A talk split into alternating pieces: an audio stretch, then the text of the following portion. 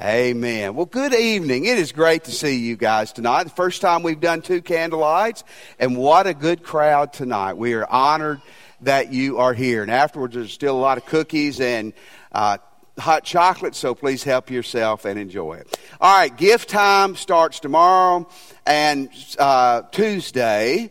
I said this, asked this morning how many people like gifts, and my church members are like, how many of you like gifts? You like getting gifts? Amen. Look at you tonight. See, now you're getting closer to Christmas and you better be honest or Santa Claus and God may not show up at your, your doorstep. There was a dumb man several years ago whose wife had always wanted a sports car she'd grown up poor. She'd, you know, like many of us, she'd never had a new car, always get used cars, used car. And when they were in their early 50s, they, they had some money.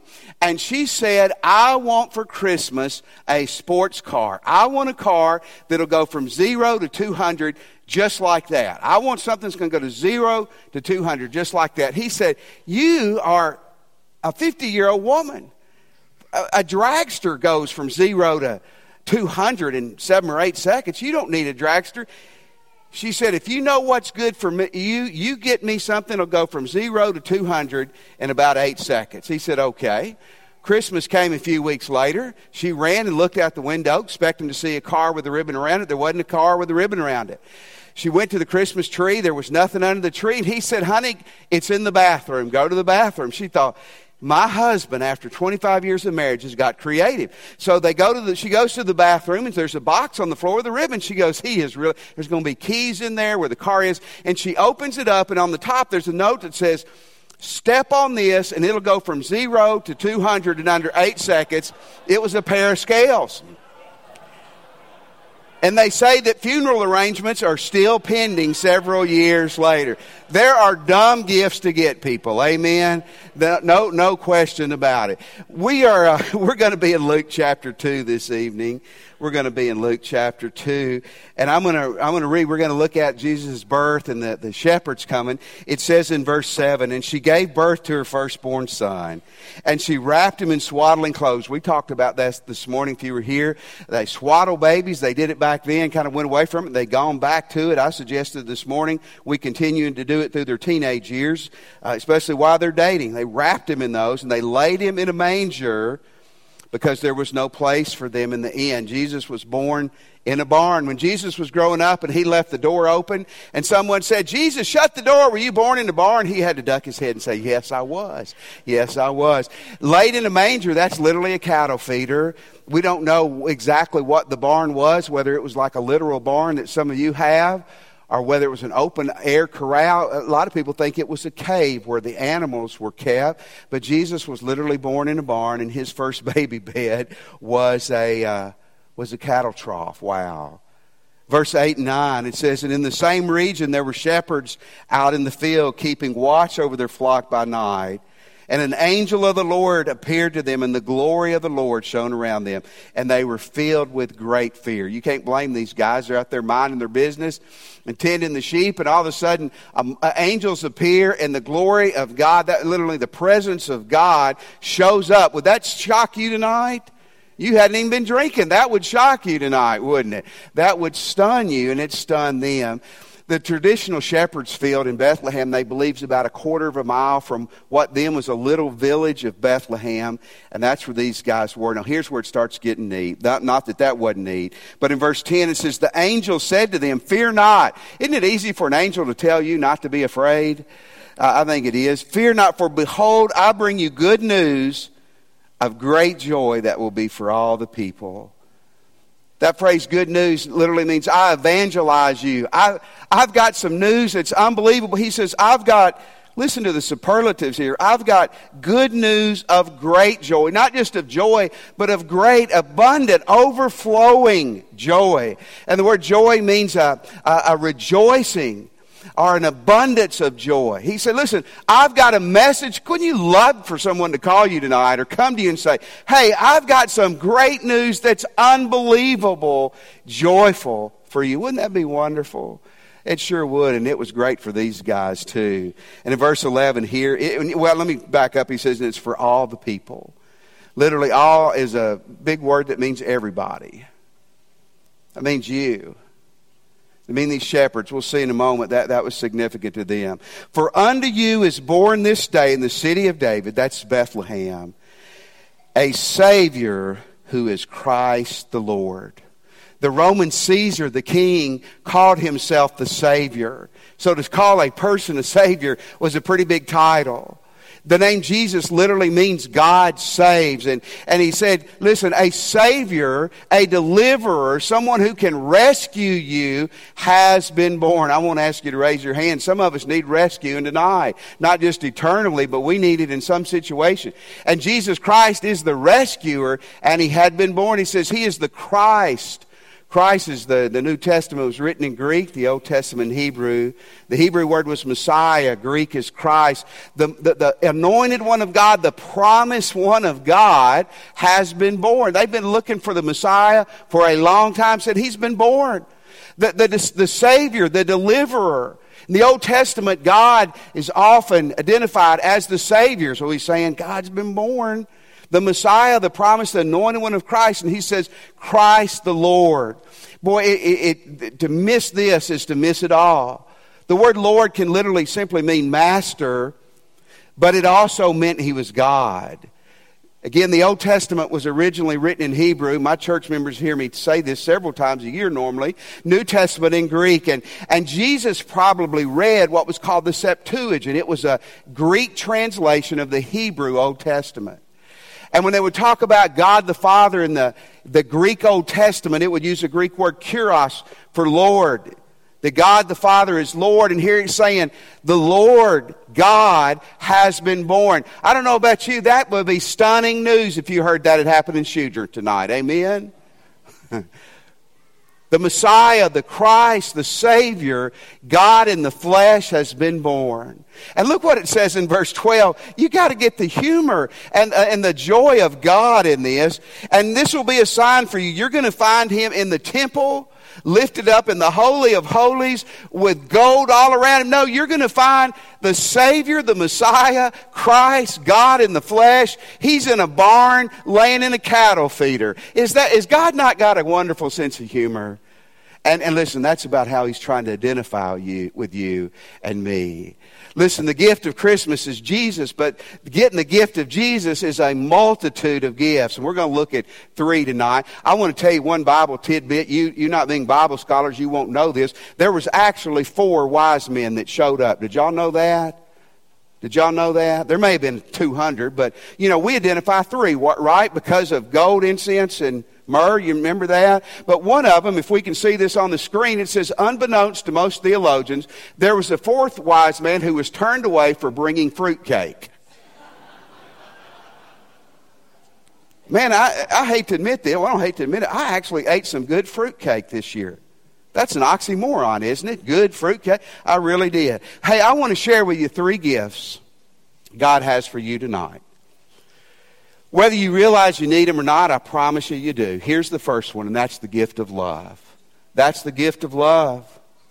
In verse 10, it says, The angel said to the shepherds, Fear not, I bring you good news of great joy that will be for all the people, and including the shepherds, and including you and me. Folks, in Jesus' day, shepherds had a bad reputation. They were lower class financially, they were lower class socially, but they had a reputation, and certainly not all of them were, but they had a reputation of being thieves. They stayed out in the fields at night, and sometimes they would walk into your field and get your stuff, and they would walk to another field with your stuff. They were, eh, they were not considered reliable witnesses in court. If you were going to court, you did not want to bring a shepherd to testify on your behalf. Is that not interesting? Many shepherds were under what was called the rabbinic ban. In other words, the, the, the religious leaders of the day, not Jesus, the religious leaders of this day, said that the, because the shepherds couldn't get to the temple and they couldn't do the hand washing and these things like they should, that they were banned from participating in religious activities. Is that not horrible? But isn't it wonderful when God is born? The first people who hear the message is not the preachers or not the religious snoots in Jerusalem. It's the social and spiritual outcasts. Let me tell you one thing that said to them. God loves us. And I want to tell you this evening, some of you need to hear this. God loves you too. God loves you too. Some of you may be fully convinced that you're super special and you may not need to hear that. Many of us need to hear it. Despite our past, despite our present, God loves you. God loves you dearly. Sigmund Freud was a, a, famous, kind of the father of modern day psychiatry and psychology, although most psychiatrists and psychologists have veered away from his path. Freud said one time most people are just trash. People are not valuable. They're not good. Most people are just trash. God says you and I are sinners, but I love you despite your sin. Is that not wonderful? God loves you this evening. I don't know how you came in this place emotionally and spiritually, but I want to give you a gift from God. God loves you. I don't know if this is true or not, but someone said that before Jesus left heaven to come to earth, the last thing the Father said to the Son was, Give him my love, Jesus. Give him my love. And I want to tell you the gift of love, the gift of God's love for you, is available this evening. You know, a second gift that goes with love that many of us need, we all need it every day, but that's the gift of forgiveness. Don't raise your hands, but how many of you need some forgiveness this evening? You do. I promise you, you do. How many of you in the last year have made a mistake since the last candlelight? Raise your hand, or you just made one. You lied. We all have, haven't we? Years ago, there was a, a, school, kindergartner. Do you remember, and they still may do it, where, where kids actually brought presents to their teachers at Christmas? You remember that?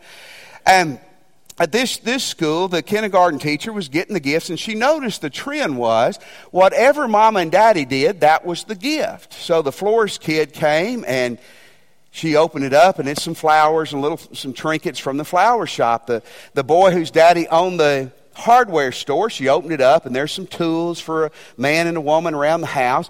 And then the little girl whose dad owned the liquor store came. That's always interesting, isn't it? And brought a present. Well, she noticed on the bottom it was wet.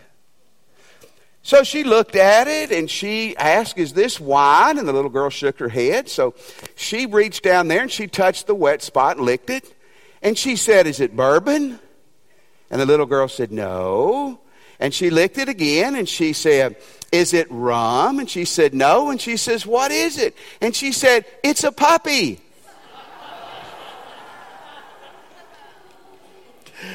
oh, that never gets old telling that. That is such a good one. Hey, you know what? On a serious note, we've done that, haven't we? We've messed up. You've messed up. You've sinned. All of us have sinned. And it tells us in this story that a Savior has been born. A Savior has been born in verse 11. For unto you this day a Savior has been born. Listen, the Jewish people are like, they're like you and me. They were looking for somebody to save them from high taxes and from Rome and for oppression and from all their problems.